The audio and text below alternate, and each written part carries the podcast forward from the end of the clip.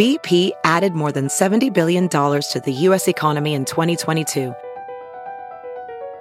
Investments like acquiring America's largest biogas producer, Archaea Energy, and starting up new infrastructure in the Gulf of Mexico.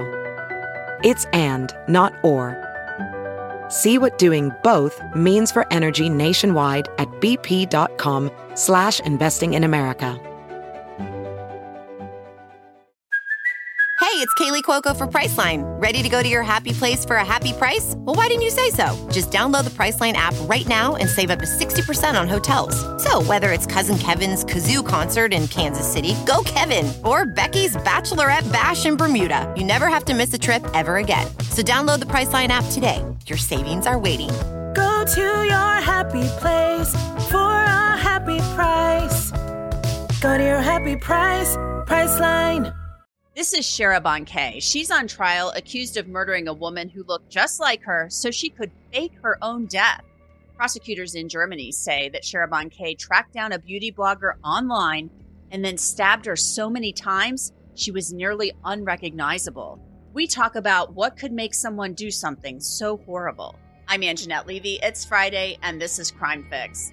Shara Kay's trial started in Germany this week. Her boyfriend, Shakir K, is also on trial. You can see that they covered their faces when they were led into court. This case is absolutely nuts. It's crazy, and of course, it's incredibly sad. In Germany, the media is calling it the doppelganger murder. Prosecutors say Sharaban K and Shakir K lured a woman named Khadidja O to a wooded area and stabbed her in the face more than 50 times so Sharaban K could fake her own death. Sharaban K is accused of going on Instagram and trolling the internet trying to find women who looked like her. German media has reported that Sharaban found Khadidja O, a beauty blogger, and lured her to a wooded area by promising her a beauty kit and a beauty treatment. Reports from several outlets say that Sharaban, who is of Iraqi descent, wanted to fake her own death to get out of her marriage, which was in serious trouble. And if this story couldn't get any stranger, the BBC is reporting that Sharaban K and Shakir K are suspected of trying to hire a hitman to kill Sharaban K's former partner. Get this the alleged hitman took a deposit but didn't carry out the hit. There have been some other cases where people have basically tried to steal someone's identity by murdering them. Victoria Nazarova is serving 21 years for trying to kill a woman to steal her identity, and Lois Rice pleaded guilty to killing a woman so she could steal her identity. But the case of Sharaban K might take the cake. Dr. Joni Johnston is a forensic psychologist. She's here to talk with us about the case. Joni, what do you make of this? To me, I hear about this and it's absolutely off the charts, unbelievable. It really is on so many different levels. I mean, number one, you have somebody who is methodically planning out one or more murders. And yet the level of naivete in terms of thinking you're going to get away with this is mind boggling. Absolutely mind boggling. And just the, the, what went into this, it's, there, this was pretty methodical and pretty, I mean, cunning and sick and twisted. You go on Instagram and you're trolling for people who look like you because you want to kill them, hoping to pass them off as yourself. So, how does one's mind get there? You know, I think when we look at people who have committed murder um, in conjunction with identity theft, they usually do it for one of two reasons either money, they are murdering somebody and assuming their identity to get some kind of financial gain, or in this case, I think they're basically solving a problem. And so they're focusing on this particular action as as a means to an end. So I'm going to find some person. I'm going to talk to myself and tell myself about the goal. The goal is to get rid of uh, a bad situation, escape a situation. And this person really is, unfortunately and very tragically, a pawn to this person in their scheme to solve their problem. Well, most certainly, um, this victim was a pawn. I mean, it, it's absolutely horrific. And the fact that she was stabbed in the face, according to the prosecution, more than 50 times, she was disfigured. Uh, it takes a lot to do that. I mean, it takes a lot to stab somebody once or twice, but in the face and then to to do this over, I mean, over and over again, this had to be a horrific death that this woman died. It really is. I mean, it's hard to even think about, and not just the the actual death, but as you pointed out, just the all the preparation, the you know, putting together multiple Instagram accounts, coming up with different ruses. Oh, this one didn't work, so let me try a different one. There was nothing about this case that was impulsive at all. It was not impulsive.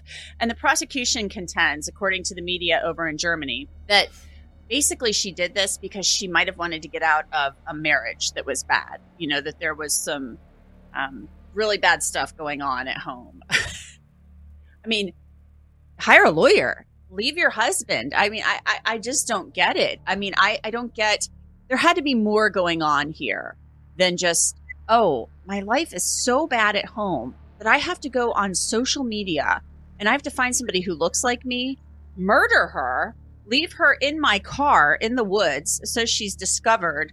Um, that is not just like, oh, I'm in a bad marriage. That that is not something that one does to get out of a bad marriage.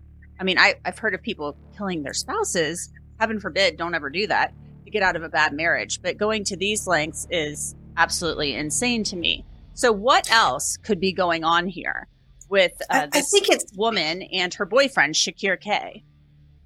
I don't think it's just the situation. It's how a person is thinking about the situation. So we, when we look at motives for murder, they, they never make sense. So in this particular murder, if, if the goal is to get rid of a problem, we all look at this and kind of go, well, we all have problems. We've all been in bad situations or bad relationships, but it's that plus how this person's thinking about him. So when we look at people who commit premeditated murder, basically to get rid of some kind of problem or escape a bad situation, in their mind, they think one of two things. Either I've tried other ways of getting out of this and I can't, or I don't have the skills within me to get out of the situation. And so when the, one of those two or both of those situations are there, then in certain circumstances like this one, the person begins thinking of other alternatives. And in this case, it was murder.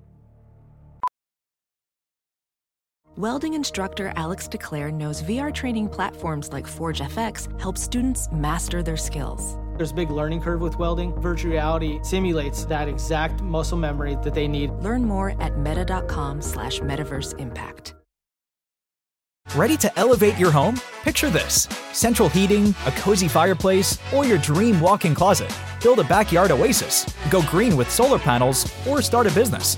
It's all possible with Figure's home equity line of credit. Unlock up to $400,000. Apply online in five minutes. Funding in as little as five days. Head to figure.com and transform your home. Figure Lending LLC, DBA Figure, Equal Opportunity Lender, NMLS 1717824. Terms and conditions apply. Visit figure.com for more information. For licensing information, go to www.nmlsconsumeraccess.org. But this is such an extreme alternative, as we've just discussed. It's mind-boggling to me uh, that it, well, it is. It is. Looks, yeah, I mean, it's my it, it's mind-boggling to me that this was the solution that she came up with to target an innocent victim. Uh, you know, there she's. I should mention again, she's contending she didn't do this. Okay, the two people charged in this case say they didn't do this, but to target an innocent person to lure them to the woods under this, you know, situ, you know, this promise of a beauty kit or a beauty treatment or what have you. It's absolute insanity to me. And, and, and I, not legal insanity, uh, but it mm-hmm. craziness. So I, there's got to be more going on. Like there's got to be an evilness to, to this person. I, it, it's not just desperation. To me, you're the you're the expert, but to me, there's got to be more going on here than just desperation and um, what have you. I mean, I, your thoughts? Well, and I think the interesting thing about this, Angenette, is first of all, trying to understand this is not excusing it. There is no excuse for this. So we can't create a story that's going to justify what this person did.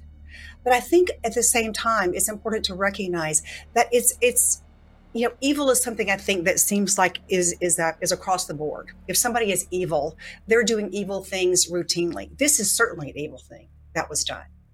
And I think in this situation, it's important to understand that, you know, people twist in their minds all, you know, things all the time. And so when we start justifying things, we start rationalizing things, and absolutely this is an extreme situation. But I think it's it's one thing to say this person is an evil person and that this person chose to do an evil thing. Because it's kind of scary to think about the fact that some of the research suggests that most people at some point have contemplated murder. Now they haven't necessarily planned it out. And then you have a significant subset of people who said, Yeah, I actually went through the steps. I was so angry at this person, or I was so mad or so desperate or whatever. I actually for a while fantasized about it. So I think when we're talking about a lot of times we're talking about murder and evil acts like this, and we look at the nature or nurture debate, we need to also kind of go, it is nature sometimes, it is often nurture sometimes, but it's also the situation. And it's a combination of the three. The other part of it I think that's important to think about is just the relationship between the two defendants here because when you have two people who are together and they're talking about things, it really is kind of like, you know, the parts or the sum is greater than the parts, where you have two people who get together and start talking about the situation and things I think can even more easily get out of hand. We have another component to this. You know, the BBC is reporting that Sharaban K and Shakir K are also suspected, they're not charged with this, but they're suspected of trying to hire a hitman to kill Sharaban K's former partner. So the alleged hitman takes a deposit for the hit, but doesn't go and carry it out. And they're also accused of possibly trying to kill witnesses to this case from behind bars. It, to me, it's just a lot of criminal thinking if all of this is indeed proven and true. Oh, it is. There's no doubt about that. I mean, this was a plan with a very, very specific goal in mind. And as different things kind of went wrong, such as, okay, I'm going to kill my brother in law or former brother in law. That didn't work. Let's go to plan B, uh, which was the unfortunate uh, victim here who was murdered. And then when plan B works to some extent, but they get caught, which is again mind boggling that somebody's eating pizza and w- driving around and can be easily recognized. Then they decide, or one or both decide, okay, let's get rid of the witnesses versus kind of stepping back and kind of going, okay, I'm busted here if this is, you know, again, if they're accused and, you know, I mean, if this is, uh, if they're convicted of this and they actually committed this. So there's nothing about this that's impulsive. There's nothing about this that's targeted at one specific victim. This is, I have a problem, which is to get out of the situation, and I'm willing to do whatever it takes to do so. Well, it's a horrible case. We're going to continue to follow it. Um, it is kind of amazing to me how she was able to find somebody who did look so similar to her. And, and she could have maybe, if it had been in a different time, uh, you know, in a different era, pulled this off because her family apparently identified the body and said, yeah, that's her. Well, of course, you know, she was disfigured. Uh, but it is amazing to me that she was able to find somebody who looked so similar to her. Uh, Khadidja Oh looked, the victim looked so similar mm-hmm. to uh, Sharaban K. So uh, this really took some some forethought and some planning. Um, Joni, Dr. Joni Johnston, forensic psychologist, thank you so much for coming on. We appreciate it. You're welcome. My pleasure. And that's it for this edition of Crime Fix on Friday, January 19th, 2024. I'm Angenette Levy. Thanks so much for being with us. We will see you back here on Monday. Until then, have a great weekend. You can download Crime Fix on Apple, Spotify, Google, and wherever else you get your favorite podcasts, and new episodes post each weeknight at 6 Eastern Time on Law and Crime's YouTube channel. Daniel Camacho does our video editing. Our head of social media is Bobby Szoke. Our senior director of social media is Vanessa Bein. Savannah Williamson is one of our producers. Diane Kaye and Alyssa Fisher book our guests, and Brad Maybe is our audio editor.